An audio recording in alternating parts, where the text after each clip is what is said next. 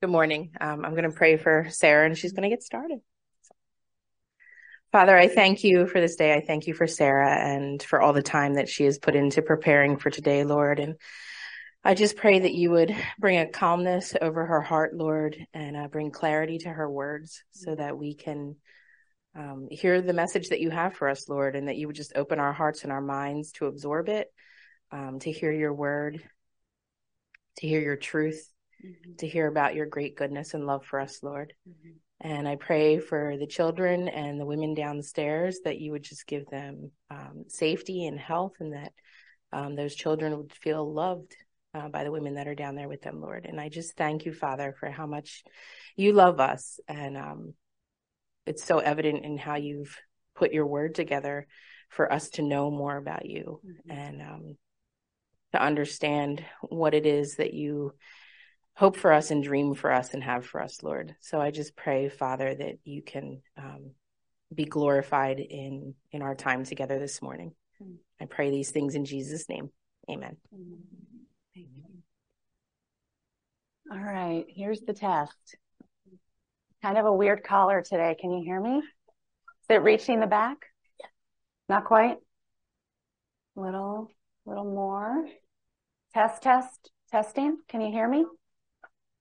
oh, it's a little ringy. Yeah. Okay. Well, I'll try to talk loud. We'll see. Um, but yeah, so good morning, friends. It's still a little ringy, isn't it? I'm sorry. Um, well, we are in Second Samuel 18 this morning, and these have been some hard passages these last few weeks. And I'm sorry to say that this is another hard one. Um, in good news, David's kingship is secured, but in bad news, his son Absalom meets a tragic end. So we're going to cover some hard things today.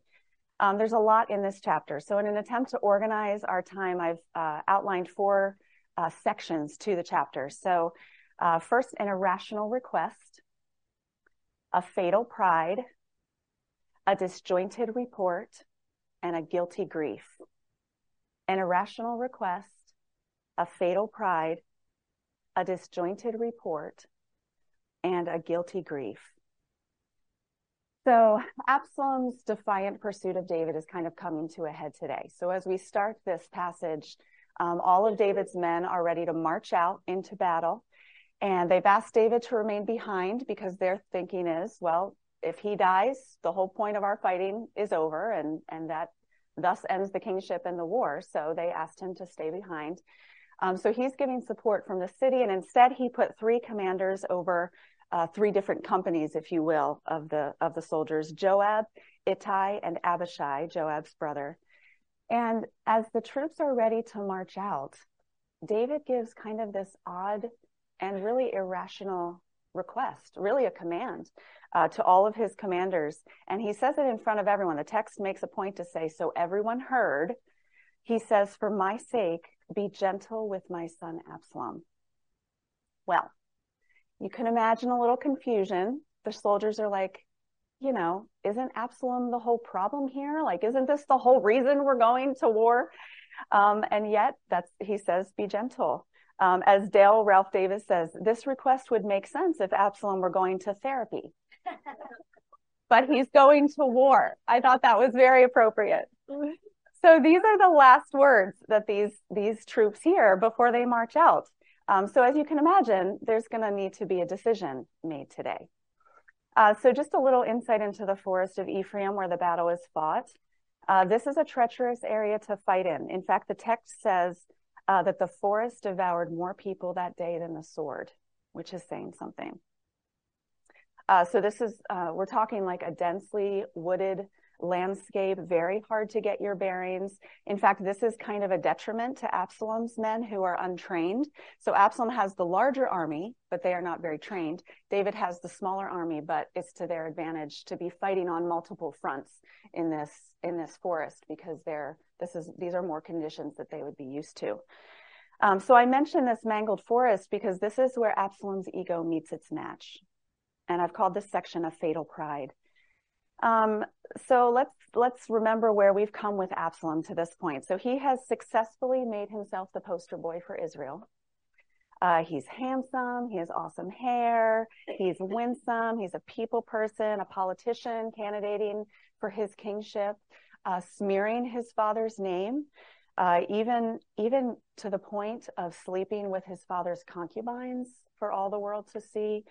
Um, and if this is not enough to convince us that Absalom thinks very highly of himself, in this chapter we're told that he actually makes a monument in his name. Um, he wants to be remembered. His three sons had died before him, and this is his way to make sure that his name is remembered.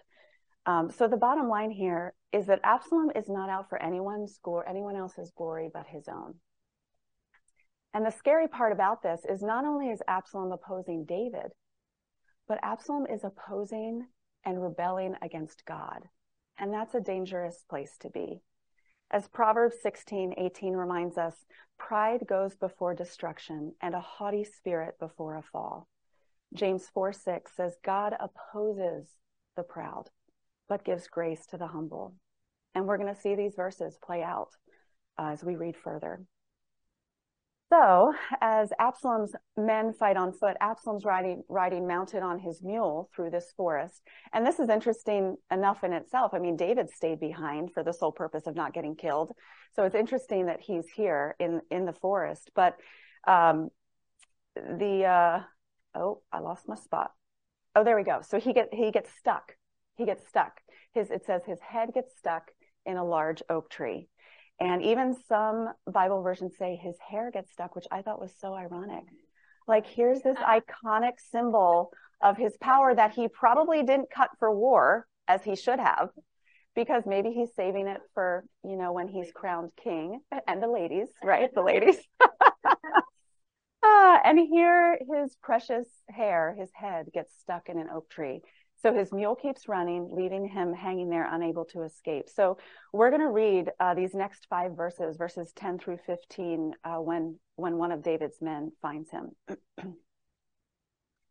so, verse 10 And a certain man saw it, saw Absalom, and told jo- Joab, Hey, behold, I saw Absalom hanging in an oak. Now, just to, to pause here, this word hanging uh, interestingly, is the same word used only once in the Pentateuch in Deuteronomy 21 23, when it says, Anyone who is hung on a tree is under God's curse. And we're going to see this theme of cursing in Absalom's death as we keep reading. So Joab said to the man who told him, What? You saw him? Why then did you not strike him to the ground? I would have been glad to give you 10 pieces of silver and a belt. So it makes you wonder, was this a, was this a prize? Was this a reward promoted behind David's back for the death of Absalom? We don't know. But the man said to Joab, Even if I had felt in my hand the weight of a thousand pieces of silver, I would not reach out my hand against the king's son. For in our hearing, the king commanded you and Abishai and Ittai, for my sake, protect the young man Absalom. On the other hand, if I had dealt treacherously against his life, and there is nothing hidden from the king, then you yourself would have stood aloof. Other versions say you would have kept your distance from me. You wouldn't have come to my rescue. So it doesn't sound like this soldier really has much trust that Joab would be loyal to him or defend him. Joab said, I will not waste time like this with you. And he took three javelins in his hand and thrust them into the heart of Absalom while he was still alive in the oak. And though that would have been enough to kill him, ten young men, Joab's armor bearers, surrounded Absalom and struck him and killed him. And some commentators think that perhaps this um, was so the act could not solely be pinned on Absalom. So, what are we supposed to make of this? On the one hand, Joab completely defied orders, David's orders. On the other hand, he secured the kingship and saved many lives. And the answer is we don't have commentary. The Bible does not comment on the rightness or the wrongness of Joab's actions. Um, but uh, we do know that God sovereignly used this to secure David's uh, David's kingship. Um, Davis says David would treat cancer with candy. Joab knew it required surgery. And as Alistair Begg says, God is at work within the, the acts of personal freedom. So right or wrong, the Lord worked through through this act by Joab.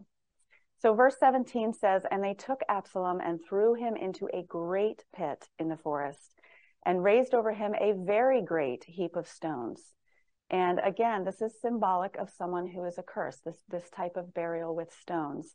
Other enemies of God who were buried with a pile of stones is Achan, uh, Joshua 7, the king of Ai in Joshua 8, uh, the five kings of the Amorites in Joshua 10. And these were all men whose hearts were defiant against God. They were cursed because they did not turn to God in repentance and faith. And the crazy part is, is it didn't have to be this way for Absalom. There was a way out for him. Uh, he could have turned to God at any point. What if he had made that choice? What if, like his father in Psalm 51, he had said, Oh Lord, create in me a clean heart, oh God. I've sinned. I, I'm wrong. I mean, the results would have been so different. He could have been a huge instrument of God's peace. Ironically, he would have still followed, followed in his father's footsteps and been king when he was when he was passed, but he was not willing to submit himself to God's timing or his authority. His heart was defiant against God, and he was seeking only a name for himself. Now, before we're too quick to point the finger at Absalom, aren't we all inclined to make a name for ourselves? I was really convicted by this. Um, aren't we re- we inclined to resist any authority but our own? our hearts naturally bend toward defiance against God. Uh, Jeremiah 17, 9 says, The heart is deceitful above all things and desperately sick, desperately wicked. Who can understand it? Isaiah 53, 6 says, We all like sheep have gone astray. Each of us has turned to our own way. We all deserve God's curse.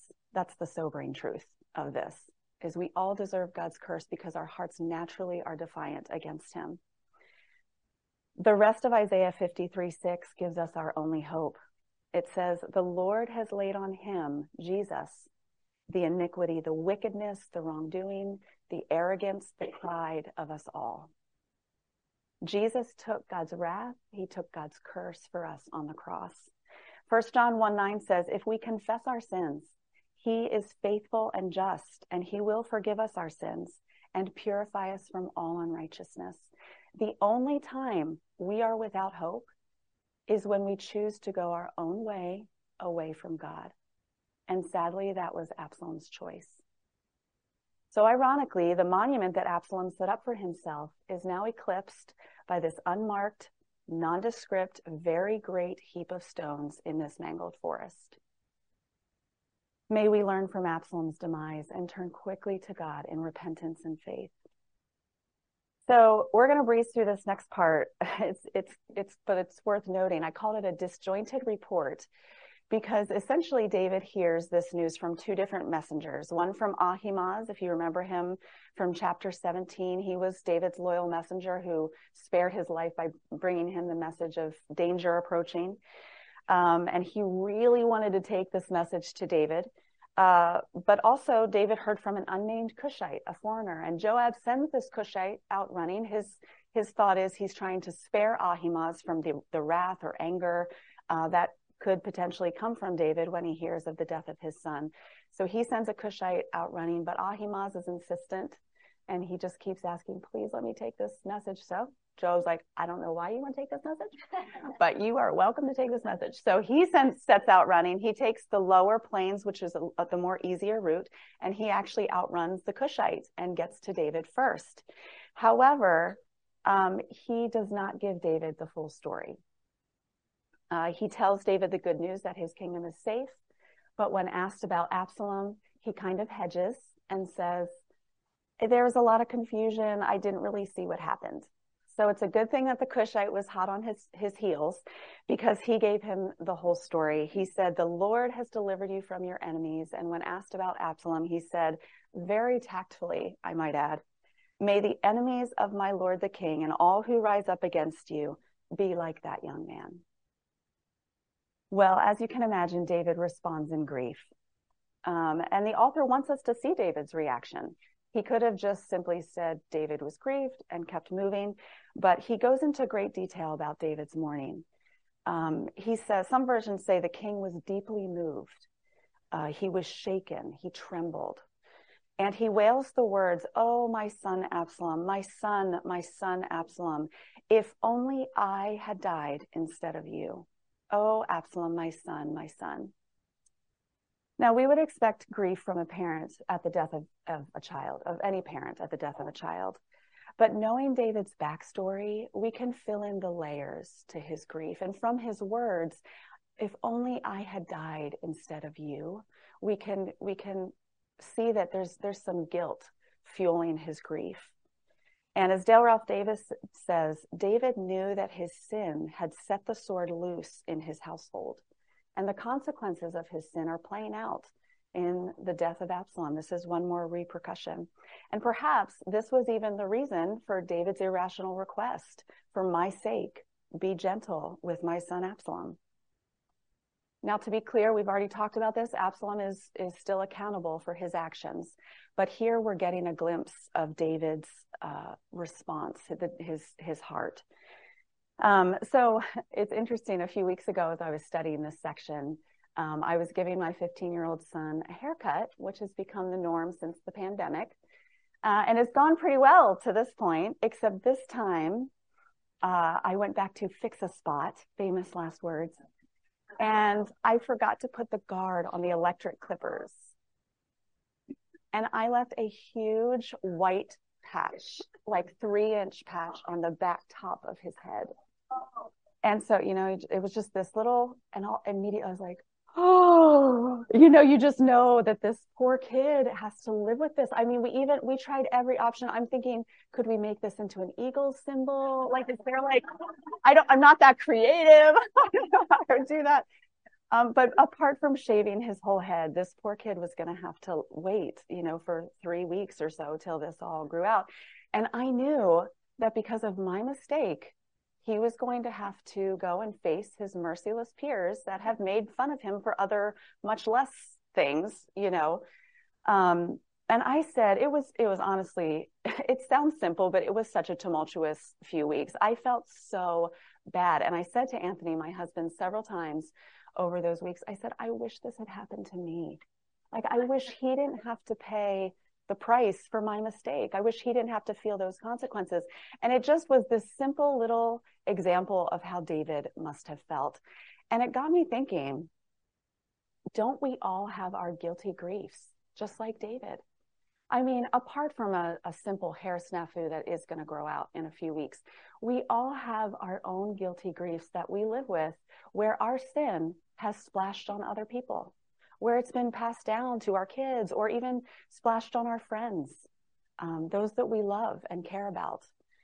Um, I, I, got off track. I've, I've, got to find where where I am. Um, and we all have our our if onlys, kind of what David said. If only I had died instead of him. If only I could pay the price for the bad haircut. If only whatever whatever it is. Um, and a lot of these guilty griefs run deep. They're not simple hair snafus. Um, guilty grief is part of the human experience. And yet, thanks be to God, He does not leave us alone, even in our repercussions of sin. And I want us to see that here with David, that God is with David in his grief. He has not left David's family. In fact, if you remember, in future generations, he will bring the Savior of the world through his family line. He has not forget, forgotten David. So this is a tension that we live with in this life. We will feel the consequences of our sin, and yet God's mercies are new every morning. And he can use even the worst of our mistakes for his purposes, his good purposes. So this brings up another question that I want to briefly address. And I've heard some of you ask, so I thought this would be a good place to address this. Is judgment for a father's sin passed down through the generations? As you can imagine, there's a lot that could be said here. So we are just going to scratch the surface. Um, and after this class today, I'm going to um, email you three articles that will, will help uh, to dig in a little further. So if you wanted some more information. Um, so the Bible speaks both of individual judgment and generational judgment. So both are, are valid points in scripture. Just to give a reference point for individual judgment in Ezekiel 18:20, it says, The soul who sins shall die. The Son shall not suffer for the iniquity of the Father, nor the Father suffer for the iniquity of the Son. The righteousness of the righteous shall uh, the righteousness of the righteous shall be upon himself, and the wickedness of the wicked shall be upon himself. So everyone is accountable for their own actions. And then generational judgment is referenced in Exodus 25, uh, verses 5 and 6. I, the Lord your God, am a jealous God, punishing the children for the sins of the parents to the third and fourth generation of those who hate me, but showing love to a thousand generations of those who love me and keep my commandments. So, based on the whole of Scripture, we know that three things are true here. First, the repercussions of a father's sin most certainly flow down through generations. And we've all experienced that, even in our own family lines. We do not sin in a vacuum. So our sin will affect our children, it will affect those after us. Patterns of sin can be passed down through family lines, um, and children will feel consequences for the effects of a parent's sin. And yet, number two, each of us is accountable for our own individual action, actions. We have the ability to make our own choices. Uh, and we feel repercussions for our own sin. And number three, over all of this, whether individual or generational sin, God's grace and mercy is greater. And He has made a way out of the judgment. Um, he has made a way of escape through repentance and faith in Jesus. Romans 5:20 says, "Where sin increased, grace, God's grace, abounded all the more. So, just to give another example of generational sin, the broadest example that we see in scripture is Adam's original sin in Genesis 3. We all feel the repercussions of him eating that fruit that was forbidden. There is death. Work is hard. Child rearing and bearing is hard. There are strained relationships. The, the list could go on. We feel many repercussions of Adam's sin. And yet, God did not leave us alone to suffer these consequences by ourselves. He sent a way out of the judgment. 2 Corinthians 5:21 says, "For our sake he made him, Jesus, to be sin, who knew no sin, so that in him we might become the righteousness of God." Romans 5:19, "For just as through the disobedience of one man, Adam, the many were made sinners, so also through the obedience of the one man, Jesus, the many will be made righteous. So, as Kyle Dillon um, summarizes well, he says, while we have all inherited Adam's guilt, and while we all have a natural tendency to walk in the sinful patterns of our parents, God has graciously promised not to deal with us according to their faults, provided that we turn from their rebellion and turn to Christ. In confessing our sins, both personal and corporate, we can have confidence that we will be covered not with the iniquity of our fathers, but with the righteousness of Jesus. So the bottom line is we cannot take back the wrongs that we've done, but we can confess them, we can receive forgiveness for them, we can move on from them, and we can trust that God will redeem even the worst in us and will use even the worst of us that's splashed onto others for his good purposes. So here, as I promised, are these articles. I'm going to read them just for the people online who may not get my email. Um, the first article is Are We Held Accountable for the Sins of Our Forefathers by Kyle Dillon with the Gospel Coalition. Uh, the second one is Does God Punish Sons for the Sins of Their Fathers by Wyatt Graham. Uh, he's also with the Gospel Coalition. And finally, Does God Visit the Sins of the Fathers on the Children by John Piper and Desiring God. Again, I'll email them all to you. So, um, yeah, so this chapter ends with a paradox a safe kingdom, a sad king, as Dale Ralph Davis puts it so well. David sheds tears over his own guilt and his own grief, but his imperfection is pointing us ahead to a perfect King Jesus who will come to bear not his own guilt, but our guilt. He carries our griefs. He's overcome our sin, and we can rest in that today. So, just by final application, some questions that I've been asking myself as I've studied this passage. Um, where am I resisting God's authority? Absalom was a good wake up call for me to analyze my own heart. Uh, where am I trying to make a name for myself? Where is is where am I trying to coddle my pride? Um, where am I setting up my own kingdom against God's? And secondly, where do I go with my guilty griefs that we all have? Um, can I encourage you, please don't stuff them. That's my tendency. Um, run to Jesus, run to a friend. I had to call a friend this week with fears and anxieties, and it was such a relief to just confess to her these things and and let her pray with me and read scripture with me. And that's the beauty of this group. That's the beauty of the body of Christ is that we have each other. We can reach out and confess these things to each other. Um, now, if you're like me, it's easy to wallow in your guilt. It's easy to resist God's mercy, to resist His grace because you don't feel worthy. You want to try to pay for it. You want to try to make up for it. And I have found in my own life that that is actually my pride. That is my pride, like Absalom, setting itself up against God. I want to do this myself. I want to make things right. I want to be okay on my own, and I'm not. And that's the whole gospel. We are not okay. we need someone to heal our guilty griefs. His forgiveness is a gift, and we will never be deserving. So instead, four R's uh, that we can end with today run, release, and rest. Run to Jesus, who has paid for it all. Release your shame, your guilt, and turn from your sin, whether personal or generational, and rest in his forgiveness bought for you on the cross. Let's pray. Oh, Father, uh, thank you for Jesus. Lord, I was just listening to a song this morning uh, that had the lyrics My heart needs a surgeon, my soul needs a friend. So I run to Jesus again and again and again. And Lord, that's what we do. Sorry. We run to you because you love us. And we don't know how how you could love us so much to send Jesus and yet you did.